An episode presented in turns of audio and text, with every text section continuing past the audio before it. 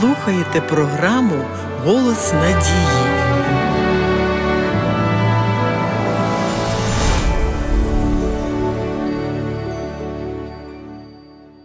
Володіти знаннями це, перш за все, навчитися думати своєю головою. Цей принцип діє у всіх напрямках, тим більше, коли мова йде про пізнання Господа та Його волю.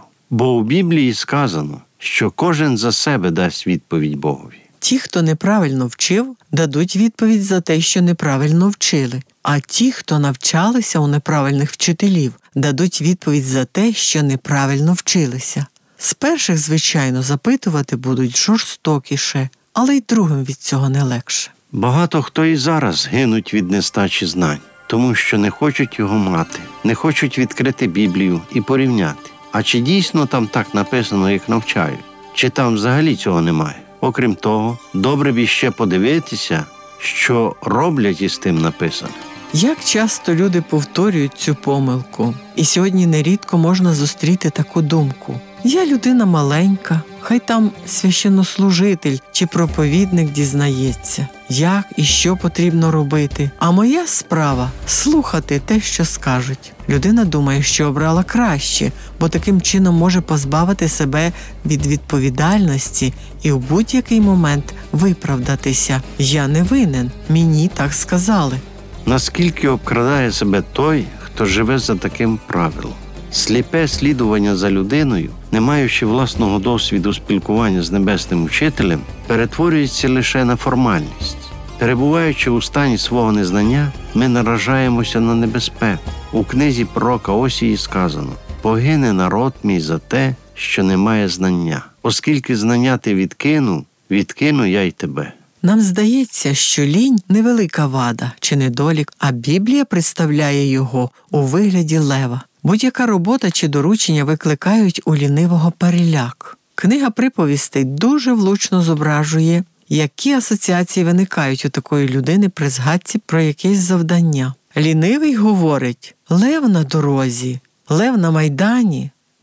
Коли приходить лінь, життя чоловіка змінюється.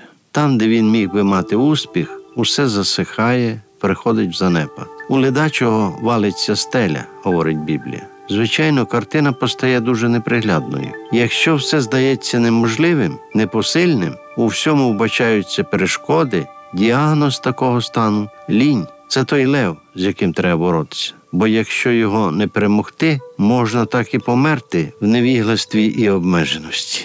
На жаль, багато людей мало звертають уваги на цю ваду, думаючи, що так можна прожити, і нібито це не впливає на їхнє спасіння. Але чи задумувались ви, що виявляти легковажність у пошуках того єдиного вузького шляху, на який запрошує нас Христос Спаситель, слідувати за ним, означає віддати справу свого спасіння у чиїсь непевні руки? Тим більше, коли ви добре знаєте, що зараз вже безліч цих сумнівних напрямків та фальшивих орієнтирів.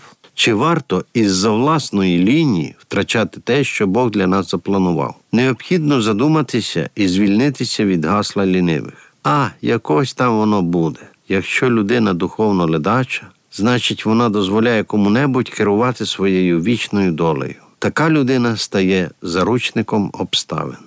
Подумайте, якби вам чи вашій родині загрожувала небезпека, чи не зробили б ви все можливе для порятунку? А коли стоїть питання не кількох десятків років, а цілої вічності, невже дозволимо собі залишатися у стані невизначеності?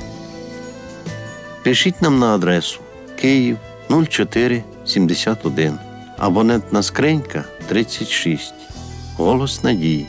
Або дзвоніть нам на безкоштовну гарячу лінію з будь-якого мобільного оператора за номером 0800 30 20 20. До наступної зустрічі!